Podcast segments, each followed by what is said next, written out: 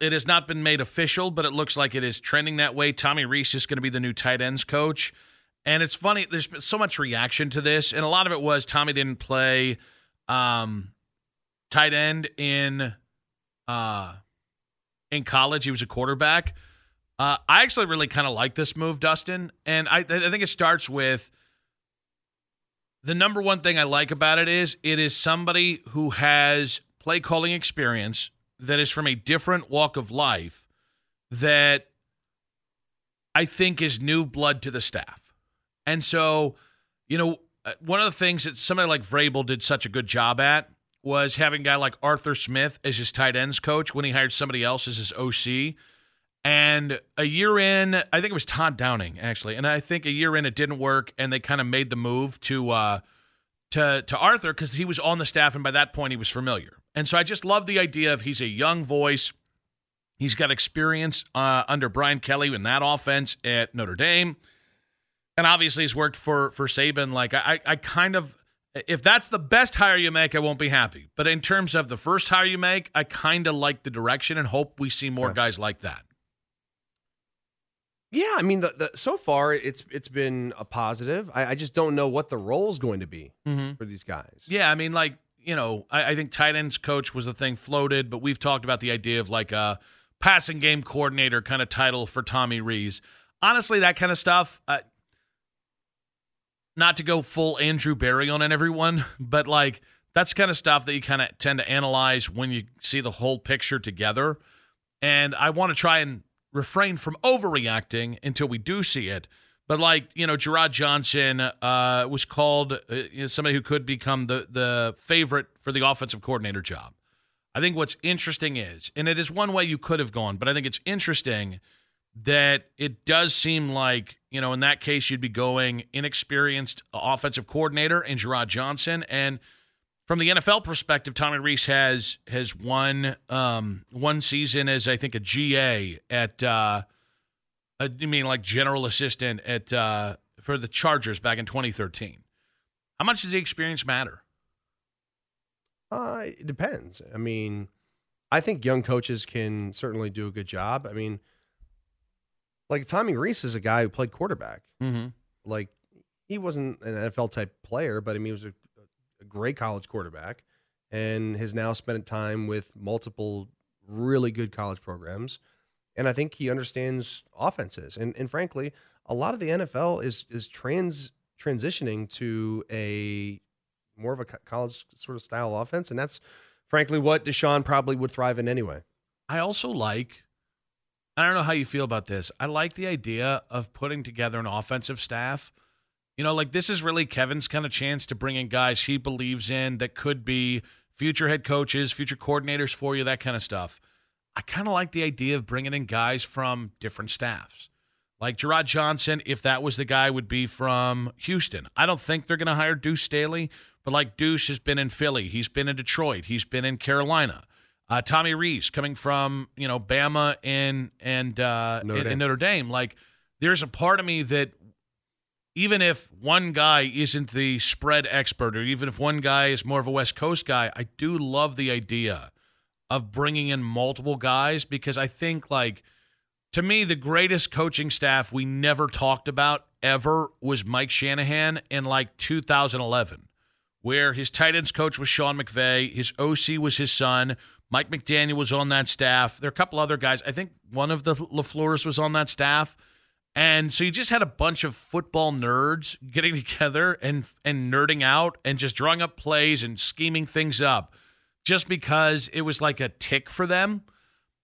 I think everything I've ever heard about Tommy Rees is he's just a football junkie and loves drawing up concepts and stuff like that. You know, Jerrod Johnson uh, worked on a staff uh, with a buddy of mine in Indianapolis, and I all I've ever heard is that very much football junkie, kind of loves the X's and O's, loves the ins and outs of it. Uh, Klint Kubiak, who is also potentially going to interview for this job, is a football lifer, football junkie, real X's and O's guys. I think if you get three or four of those guys, I think I think that's a case where iron sharpen iron sharpens iron. I really do like if that's going to be the trend. Even though I'd like more experience, and the Callahan stuff does have me scared bleepless. Like I think there's almost two ways to go. Like when I when I'm trying to judge what they're going to do at offensive coordinator, it is all right. Do you just have a great collection of minds? Is that what you're looking for when you kind of put together your coaching staff? Or you got to go out there and get all war daddies, guys who, like who you just fired and Stump Mitchell, guys who have, you know, 50, 55, 60 years old, guys who've been in the NFL for 30 years. I, I think you got to have a combination, but you also have to have trust for the for the coach. You know, like you can just have you can have young coaches on a staff, but if those guys don't have responsibilities that you uh, you, you trust in them, then it's going to be a different deal. Like, you know, old heads are are sometimes stuck in their ways and don't want to allow new ideas and collaboration, things like that. And if a team's like that, I mean, it's not going to be good for anybody. I mean, it's not that's not how you win. Um, you, you have backstabbing. You'll have guys that are just trying to look out for themselves, and when it, it's not about just the ultimate team goal of trying to come together and, and win and do whatever it takes and take any idea, no matter who it comes from. It could come from the damn janitor. It could be like, you know, you need to run a little more of the outside zone here coach. Okay, great. Let me take a look. Like any, I, I'm being facetious, but I mean, mm. like you get the point. Yeah. Um. So, what are you going to be judging this offensive coordinator hire on? For me, I'm just more interested in kind of how everything fits together and and the fact that there are coaches with spread experience in there. I think mm-hmm. that's incredible. But like those are the two things. Whether they're war daddies, whether they're, you know, 31 year olds, it doesn't really matter to me. Because in the end, uh, this is where I do think like th- there is an element with Kevin Stefanski of trust.